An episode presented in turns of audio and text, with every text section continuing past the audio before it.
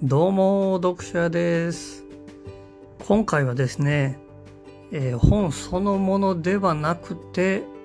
えー読書をしたいけど、なかなか続かないっていう人に対して送る、え3つの方法、読書をするための3つの方法というものを紹介してみたいと思います。結構読書ってなかなか続かないんですよね。まあそもそも時間がなかったりとか、まあ興味がなかったりとか、まあそういったことがあって読書ってなかなか続かないと思います。まあ読者自身もですね、そこまで読書の習慣っていうのがあったわけではありません。なんでまあこの3つの方法をまずはちょっと試してみてもらえたらなと思います。それではちょっと一つ目から紹介するのですが、まずは本の見た目で買ってみるっていうところです。本の、えーパッケージですね。まあ写真であったり、タイトルであったり、その文言一つ一つですねそういうのを見てあなんか気になるなとかおってなる時があると思うんですよ。そういうものをまずは、えー買ってみるのがおすすめだと思います。人間の直感っていうのは結構当たるらしいんですよね。なんでまあそういうふうに心を動かされたものから読んでみるっていうのはとても大切だと思います。そして二つ目なのですが、まずは漫画から入ってみるっていうことです。普通のビジネス書とか、まあ、自己啓発書、えー小説とかはですね、本当にもう文字が多いんですよ。っていうかまあ文字しかほぼほぼないんで、あ、初めのうちは頭に入らないんですよね。なんで、まずは漫画、絵がついてるものから始めるのが、えーおすすめです。漫画だとやっぱり字だけじゃなくて、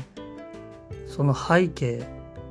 まあその表情だったりですね、そういうものが伝わってくるんで、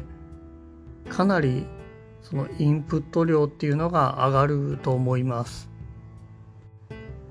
堀江貴文さん、えー、堀江門さんですね。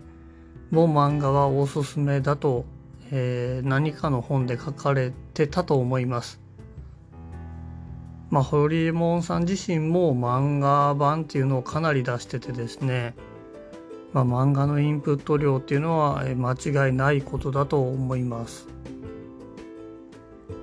そして最後になるのですが、まずは1ページ目から始めてみるということです。本って読み始めるのに結構その戸惑ったりっていうのがあると思うんですよね。一回読み出したらちょっとどこで止めていいかもわかんないし、まあなかなか手がつかないっていうとこだと思います。なのでまずは1ページ目、1日に1ページとかでも構わないので読んでみるっていうところから始めてみるのがおすすめです。これが習慣になってくると、まあ、1ページが2ページ2ページが3ページっていう風になっていくので軽い気持ちで読み始めてみるのがやっぱりおすすめですね。無理やりに始めて読書を習慣化させるっていうのもありっちゃありだと思うんですけど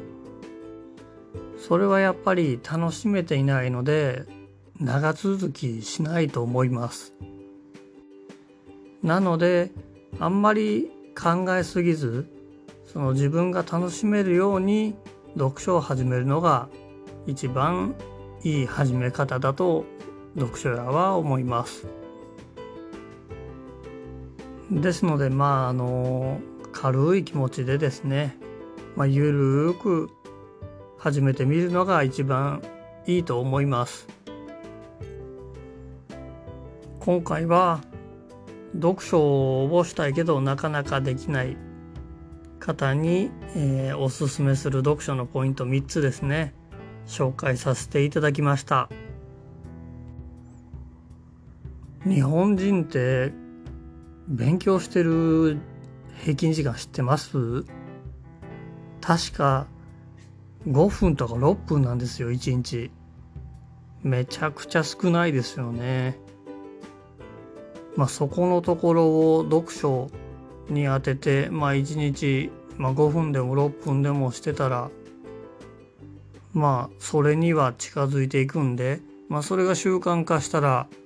もっともっと、まあ、他の人の上にも、えー、いけるようになるんで少しずつ、え、始めてみるのがいいかと思います。今からちょっとずつ読書始めてみませんか？読書をするとですね自分が体験できないことも、まあ、疑似体験できるのでかなりおすすめです、えー、コメントや、えー、フォローなどいただけるととても嬉しいです。それではまたではでは。